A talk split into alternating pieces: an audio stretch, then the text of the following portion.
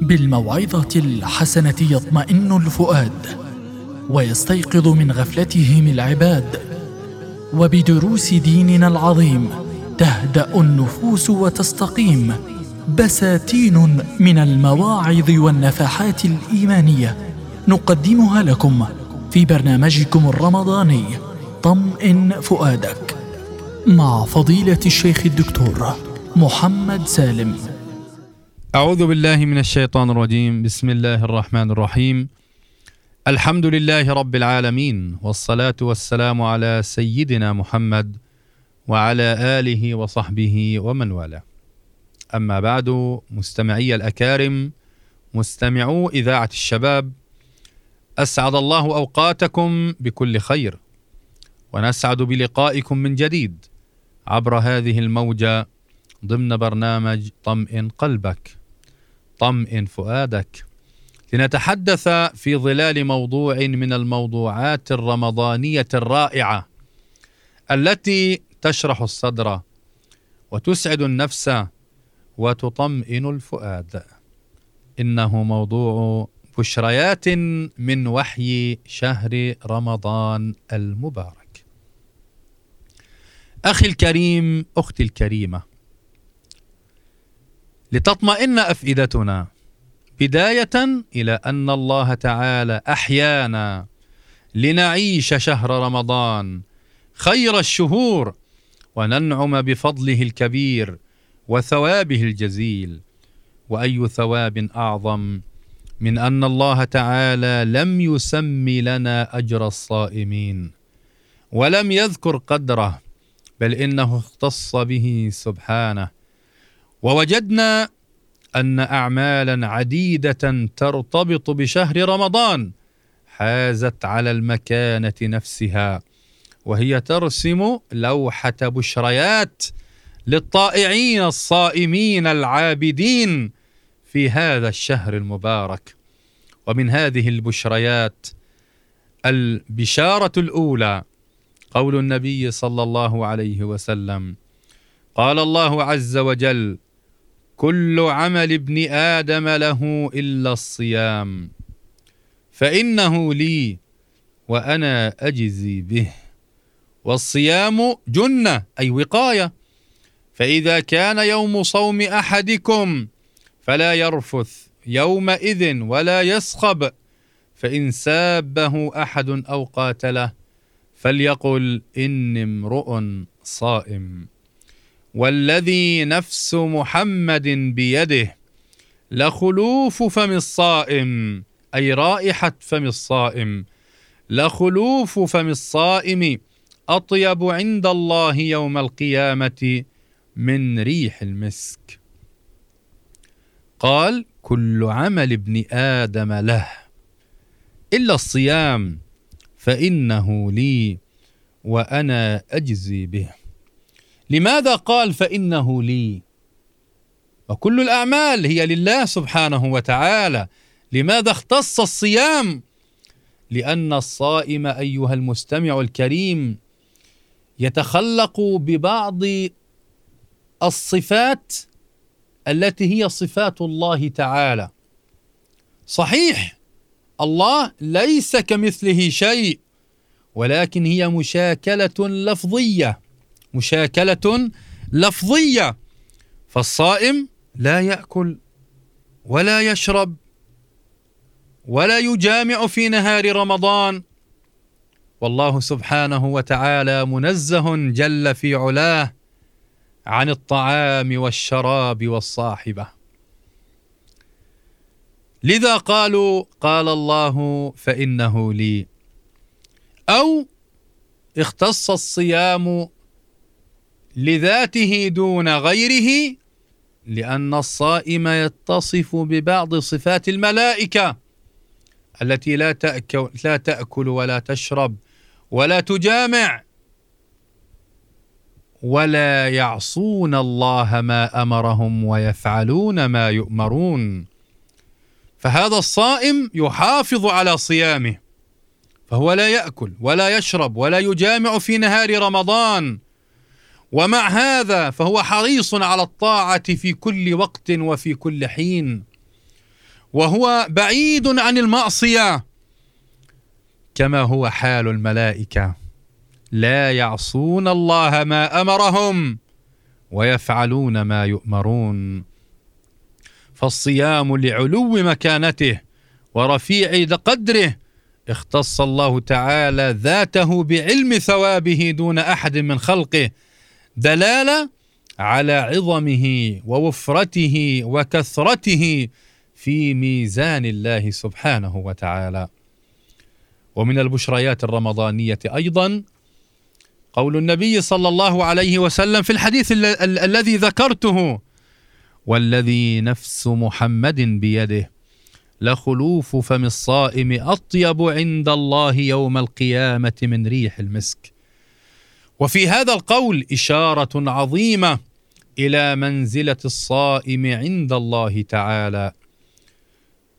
فإنه خصه بمزية تفوق بها على الشهداء في بعض كراماتهم حيث قال النبي صلى الله عليه وسلم والذي نفسي بيده لا يكلم أحد في سبيل الله والله أعلم بمن يكلم في سبيله إلا جاء يوم القيامة اللون لون الدم والريح ريح المسك. فإذا كان الشهيد يجيء يوم القيامة وريح دمه ريح المسك فإن خلوف فم الصائم أطيب عند الله سبحانه يوم القيامة من ريح المسك. قال أطيب وهي دلالة عظيم الأجر والثواب. البشرى الرمضانية الثالثة ما جاء في أن الصائم يغفر له ذنبه كله. في صورة رائعة تنشط النفس للطاعات والقربات. قال النبي صلى الله عليه وسلم من صام رمضان قال النبي صلى الله عليه وسلم من صام رمضان إيمانا واحتسابا غفر له ما تقدم من ذنبه. يعني من صام رمضان إيمانا بأن الله سبحانه قد فرضه علينا واحتسابا لأجر مشقته عند الله غفر له ما تقدم من ذنبه. هب أن انسانا مريضا لا يستطيع الصيام. أفيحرم من هذا الأجر؟ لا. قال النبي صلى الله عليه وسلم من قام رمضان القيام من قام رمضان إيمانا واحتسابا غفر له ما تقدم من ذنبه. والقيام لا نحصره أيها المستمعون الأكارم في الصلاة فقط بل قيام الليل يكون بصلاة القيام ويكون بالأذكار والصلاة على النبي عليه الصلاة والسلام وتلاوة القرآن العظيم وغير ذلك من الأعمال العظيمة. وهب أن المقصود هو صلاة القيام. فهل يحرم المريض الذي لا يستطيع القيام والإتيان إلى الجماعة في المسجد هل يحرم من غفر له ما تقدم من ذنبه؟ لا! لا بل البشارة من النبي صلى الله عليه وسلم القائل من قام ليلة القدر إيمانا واحتسابا غفر له ما تقدم من ذنبه. هب أن إنسانا مريضا. قال إن قيام العشر الأواخر من رمضان. لأجل الحوز بأجر ليلة القدر لأنها غير معلومة على اليقين. أمر عسير عليه لا أستطيع قيام الليالي العشر الأخيرة. ماذا أصنع؟ إليك البشارة من النبي صلى الله عليه وسلم. القائل من صلى العشاء في جماعة فكأنما قام نصف الليل. ومن صلى الصبح في جماعة فكأنما صلى الليل كله. أي هذا الذي يحافظ على صلاة العشاء في جماعة والفجر في جماعة إنه كمن قام الليل كله. ومن قام الليل كله في رمضان غفر له ما تقدم من ذنبه. يا الله ما أعظم هذا الثواب وهذا الأجر. ألا ترى أيها المستمع الكريم أن الأجر ها هنا يتساوى وأجر الحاج؟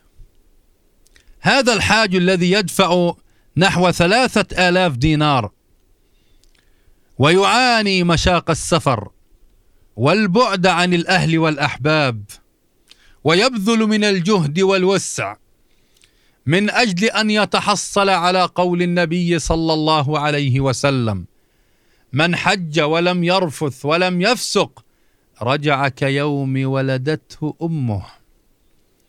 ما الفرق بين رجع كيوم ولدته أمه وغفر له ما تقدم من ذنبه؟ المعنى واحد. المعنى واحد. يمحو الله السيئات والخطايا ولا يبقى إلا الحسنات.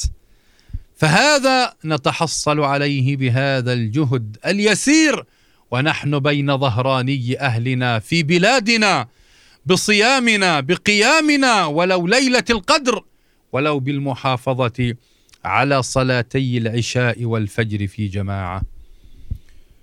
والبشارة الرابعة إطلاق خيرية ليلة القدر. فقد روى البيهقي في السنن الكبرى عن مجاهد أن النبي صلى الله عليه وسلم ذكر رجلا من بني إسرائيل لبس السلاح في سبيل الله ألف شهر. قال فعجب المسلمون من ذلك. كيف لرجل أن يجاهد أكثر من ثمانين سنة متواصلة فأنزل الله سبحانه وتعالى إنا أنزلناه في ليلة القدر. وما أدراك ما ليلة القدر؟ ليلة القدر خير من ألف شهر. ليلة القدر خير من ألف شهر. تنزل الملائكة والروح فيها بإذن ربهم من كل أمر. سلام هي حتى مطلع الفجر. ما شاء الله أجر عظيم أجر عظيم. فالشاهد في السورة الكريمة أنها بينت أن من قام ليلة القدر وأحياها بوجوه العبادات المتعددة كالصلاة والذكر والصلاة على النبي صلى الله عليه وسلم وتلاوة القرآن الكريم وحضور مجالس العلم ونحو ذلك فإن أجره في هذه الليلة خير من أجره فيما لو عمل العبادات نفسها في ألف شهر. قال خير قال خير وليس مثل بمضاعفة الأجور في شهر رمضان المبارك. والبشارة الأخيرة من بشريات الصيام. أن الله تعالى يباعد الصائم عن نار جهنم مسيرة سنين كثيرة. لا عد لها. حيث قال النبي صلى الله عليه وسلم من صام يوما في سبيل الله بعد الله وجهه عن النار سبعين خريفا. هذه رواية الإمام البخاري وفي رواية الإمام مسلم قال بعد بعد باعد الله. رواية قالت بعد الله وجهه عن النار سبعين خريفا ورواية باعد الله. والروايات تدلل على عظيم الأجر إذ إن الله سبحانه وتعالى يبعد بالتضعيف والتجديد وجه هذا الصائم عن النار سبعين خريفا. قال سبعين خريفا. يعني هذه المسافة لا تقطع إلا بسير سبعين عاما. وهذا كناية عن حصول البعد العظيم لأن الرقم سبعة يفيد الكثرة أن يباعده الله عن النار سبعين عاما فأكثر. وهذا من رحمة الله سبحانه وتعالى. أيها الإخوة الكرام هذا لمن صام يوما في سبيل الله في غير رمضان. تطوعا لله. فما بالكم بالذي صام يوما من رمضان؟ الفريضة الركن من أركان هذا الدين. وقد أخبرنا الله في الحديث القدسي عبر لسان نبيه صلى الله عليه وسلم وما تقرب إلي عبدي بشيء أحب إلي مما افترضت عليه. إذا كان هذا أجر صيام النافلة في سبيل الله للمجاهد أو لمن صام ابتغاء وجه الله. فما بالكم بأجر اليوم من أيام شهر رمضان المبارك؟ أيها المستمعون الأكارم أخي المستمع أختي المستمعة عش مع الصيام أهنأ الأوقات وأكثرها قربا من الله تعالى وطمئن قلبك. وطمئن فؤادك بالأجر والثواب الجزيل. والسلام عليكم ورحمة الله تعالى وبركاته. بالموعظة الحسنة يطمئن الفؤاد ويستيقظ من غفلتهم العباد. وبدروس ديننا العظيم تهدأ النفوس وتستقيم. بساتين من المواعظ والنفحات الإيمانية نقدمها لكم في برنامجكم الرمضاني طمئن فؤادك مع فضيلة الشيخ الدكتور محمد سالم.